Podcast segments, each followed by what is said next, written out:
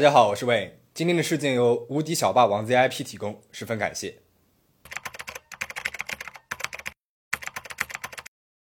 今天要讲的是芬兰史上最著名的一起悬案。那么，故事发生在六十年代，受害人是两对年轻的情侣。芬兰警方侦查了四十多年，过程可以说是非常的曲折，又有点离奇。那么，如果对于悬案不感兴趣的小伙伴，可以看一下我其他的影片。感兴趣的朋友，现在和我一起走进今天的故事。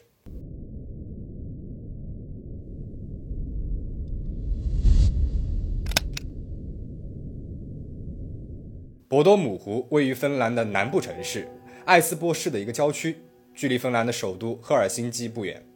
波多姆湖长约三公里，宽约一公里，湖上有两个小岛，湖边风景很好。人们夏天呢就会来到湖边徒步，冬天呢来这边溜冰，是当地人们的休闲好去处。一九六零年六月四号，一个非常晴朗的周六，四个年轻人来到了湖边露营，他们打算搭一个帐篷在这里住上一晚。他们分别是两个十五岁的女孩麦拉、安雅，以及女孩们的男朋友十八岁的赛波和十八岁的尼尔斯。安雅和赛波在一起好长一段时间了，而麦拉和尼尔斯呢是刚刚交往不到三周时间。两个男孩赛波和尼尔斯是发小，家住的很近，而且两个人一起是在铸造厂里面当学徒的。麦拉和尼尔斯能够在一起，还是通过赛波牵的红线。周一就是麦拉的十六周岁生日了，所以他们是来露营庆祝麦拉的生日的。晚上七点左右，男孩们骑着摩托车，带着女朋友们和露营装备来到了湖边的夹角处。这里四周都被大树环绕着，隐蔽性很好，而且非常安静。两个男孩白天就来看过地形了，他们特意选了这个非常安静的地方来露营。他们把摩托车靠在了一棵树边停好了之后呢，就开始搭帐篷了。夜里树林里偶尔会有猫头鹰的叫声，以及树叶落在地上的窸窸窣窣的声音。但是四个人一点也不害怕，因为虽然说是晚上到了，但是当时并不黑，因为月光很亮，而且芬兰的夏季白天很长，当时太阳呢也还没完全的落下。天空当中繁星点点，半轮月亮挂在空中，月光之下，四个年轻人喝着酒聊着天，十分的惬意。晚上十一点，四个人准备睡觉了。麦拉一直有写日记的习惯，日记上面他写道：赛波第二天早上两点起来去钓鱼，这时候太阳已经升起来了。尼尔斯和赛波一起游了泳，游完泳，尼尔斯先回到了营地。过了一会儿，赛波也回来了，但是没有钓到鱼。时间来到了早上十一点钟。一个叫做约翰松的木匠带着孩子们来湖边游泳，他远远地看见湖边夹角处有一个帐篷坍塌在了地上，他好奇地走过去一看，大惊失色，帐篷倒在了地上，支撑帐篷的绳子被人给割断了，帐篷也被刀划破了，帐篷下面有两个人，帐篷上面躺着一个女孩，下半身赤裸，浑身是血，而女孩上面躺着一个男孩，一动不动。约翰松赶紧拨打了报警电话，警方立马赶来。他们发现帐篷底下的两个人是赛波和安雅，帐篷上面下半身赤裸的女孩是麦拉，躺在她身上的是尼尔斯。除了尼尔斯，其他三个人都已经死亡了。尼尔斯被立即送往了医院，他的头部被重击了，下巴被打碎了，两只眼睛也被打肿了，嘴巴是血流不止。醒来之后，对于发生了什么，他一点也不记得了。六月八号，凶案发生四天之后，验尸结果出来了。赛博脸上有多处割伤，下颚骨折，颅内出血，胸部、胃部、肺部、喉咙都被刺了多刀，死因呢是内出血。尼尔斯的女朋友麦拉，她头上和脸上都是淤青，下颚骨粉碎，牙齿都不见了，身上有数不清的刺伤，其中有一道是刺穿了她的颈椎。她的死因呢是大脑受到了严重的撞击。赛博的女朋友安雅，颅骨骨折，脑部淤青，她的死因和麦拉一样。也是大脑受到了严重的撞击。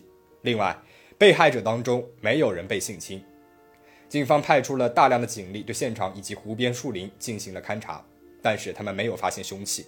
同时，现场还丢失了一些东西，两辆摩托车的钥匙不见了，但是摩托车还停在那边。更奇怪的是，两个男孩的鞋子在距离帐篷八百米左右的一个地方被找到了，鞋子上面沾满了血。同时，一个装着签子。铅笔刀、赛波的外套和两个男孩的钱包和手表的背包不见了。钱包里面是男孩们的驾照以及摩托车登记证件，还有一些钱。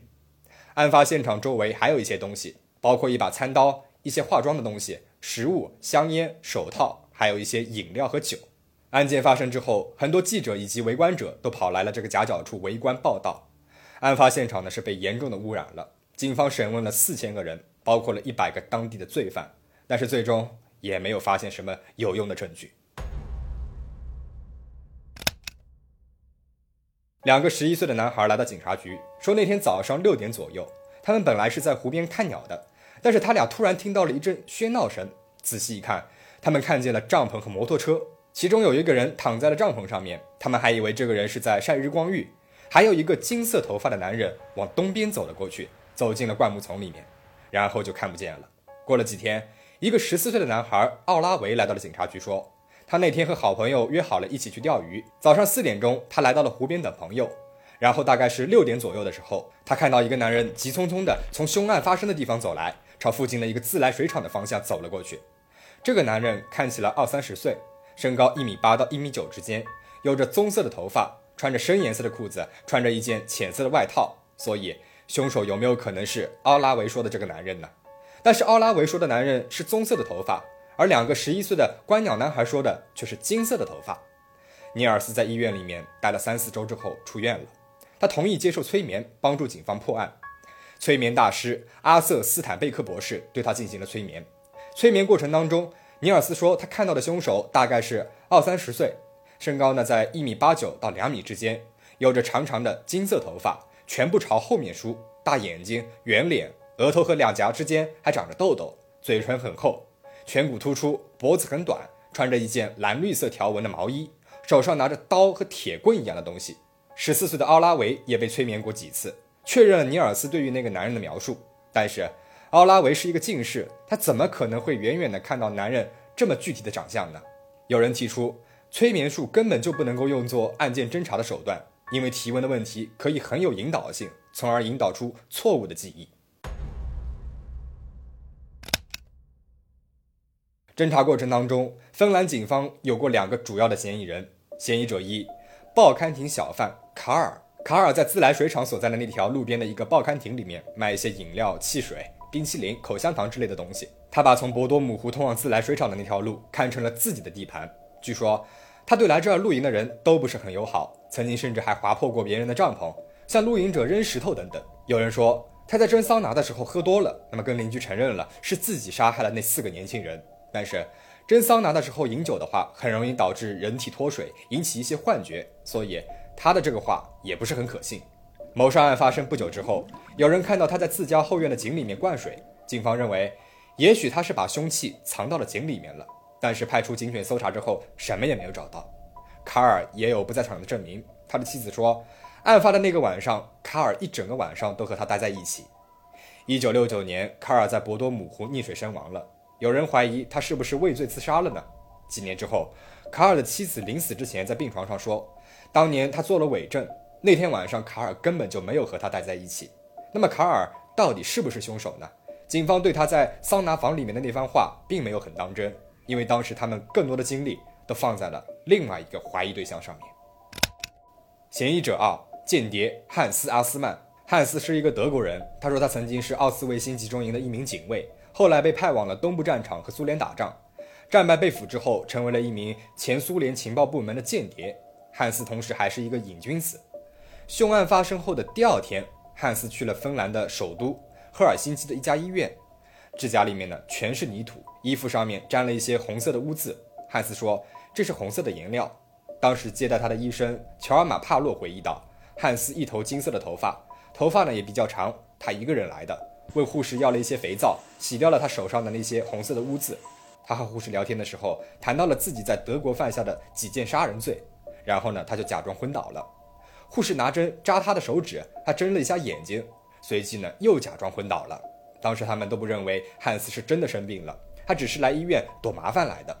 过了一会儿，他就离开了。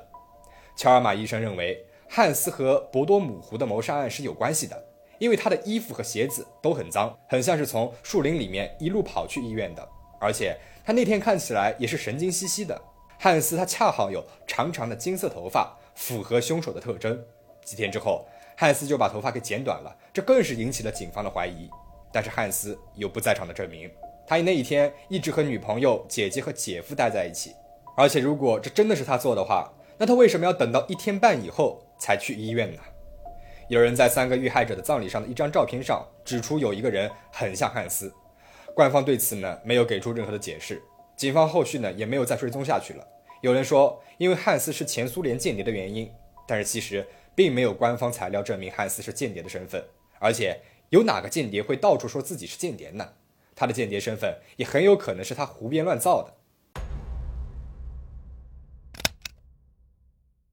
四十四年之后，二零零四年三月份，当年的幸存者尼尔斯突然被捕了。这时候的他已经六十多岁了。他之前是一个学校的校车司机，还结了婚，有两个孩子。他一直都非常配合警方的调查，这一生都在和那一天晚上所受到的惊吓后遗症做斗争。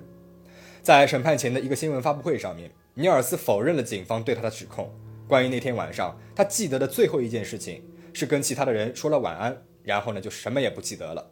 接下来就是他在红十字会医院醒了过来。那他为什么这么多年以后，警方把他列为了怀疑对象呢？过去了十几年时间，科技是进步了，刑侦鉴定技术呢也终于可以鉴定出来四个人鞋子上面的血迹了。尼尔斯鞋子上面的血迹属于另外三个被害人。我们可以看到这张图片上面的红色别针就是血迹分布的地方，但是他的鞋子上面并没有他自己的血迹，而且。另外三个被害人的鞋子里面都有血迹，但是尼尔斯的鞋子里面没有血迹，只有外部有。这说明凶杀案发生的时候，尼尔斯的鞋子是被穿着的，另外三个人的鞋子没有被穿着。庭审当中，检方给出了如下版本的故事：六月四号晚上六点到七点左右，四个人来到了湖边，搭好了帐篷之后，他们还去了博多姆湖的达尔比庄园，那里面呢也有人在露营，他们还去串了串门。他们一起吃了东西，喝了酒。当时尼尔斯喝多了，他和赛波吵了起来。争吵的内容呢是关于女孩们的。四个人回到自己的帐篷以后，两个男孩还在争吵。其他三个人把尼尔斯关在了帐篷外面。尼尔斯怒火中烧，在帐篷上面划了几个洞，并且把帐篷的绳子给割断了。帐篷是倒塌了下来。尼尔斯朝赛波扑了过去，两个男孩扭打在了一起。赛波打了尼尔斯的脸和下颚。尼尔斯拿着刀朝赛博的脖子刺了过去，还拿了一块石头朝他的头猛打过去。赛博的女朋友安雅想要逃跑，却被尼尔斯给捉住了，拿石头给打死了。尼尔斯自己的女朋友麦拉也被尼尔斯打碎了下颚骨，牙齿也被打掉了。然后他被刺了很多刀，失去了生命。随后，尼尔斯把杀人刀以及其他的东西都扔到了湖底，他把自己的和赛博的鞋子都扔到了别的地方。把麦拉的衣服脱了下来，还把一些贵重的东西扔掉了，是为了让警方误以为这是一起因为性侵和钱财引发的谋杀。然后他自己呢，倒在了麦拉的身上，假装昏迷。尼尔斯的鞋子内部没有血迹，鞋面上有其他三个人的血迹，说明其他三个人是倒在了尼尔斯脚下的。尼尔斯身上没有致命伤，虽然他当时看起来啊也是伤得很重，但都是一些外伤而已。事发之后，他也在夸大自己的伤势。让人不去怀疑他。尼尔斯的女朋友麦拉是唯一被刺了十五刀的人。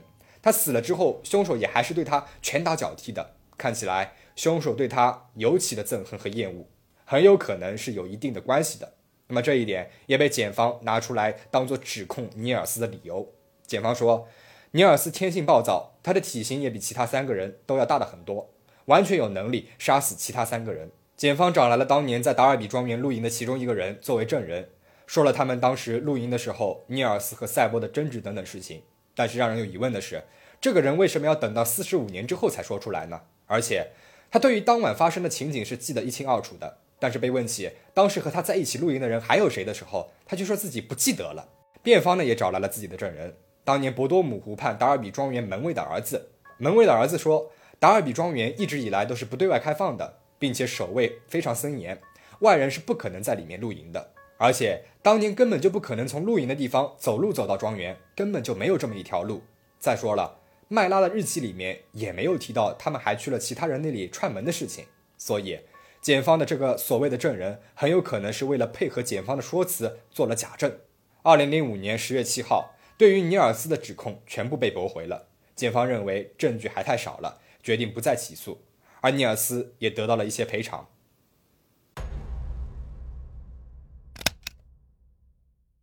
这起案件，警方到目前为止公开的进展到这里就结束了。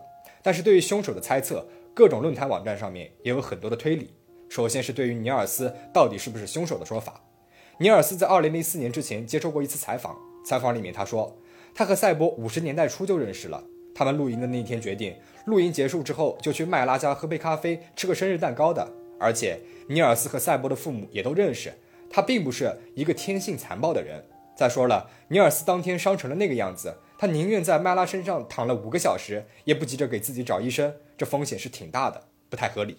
再说，检方说他把凶器扔在了湖底了，但是当初也派了蛙人去湖底寻找，并没有找到有任何东西啊。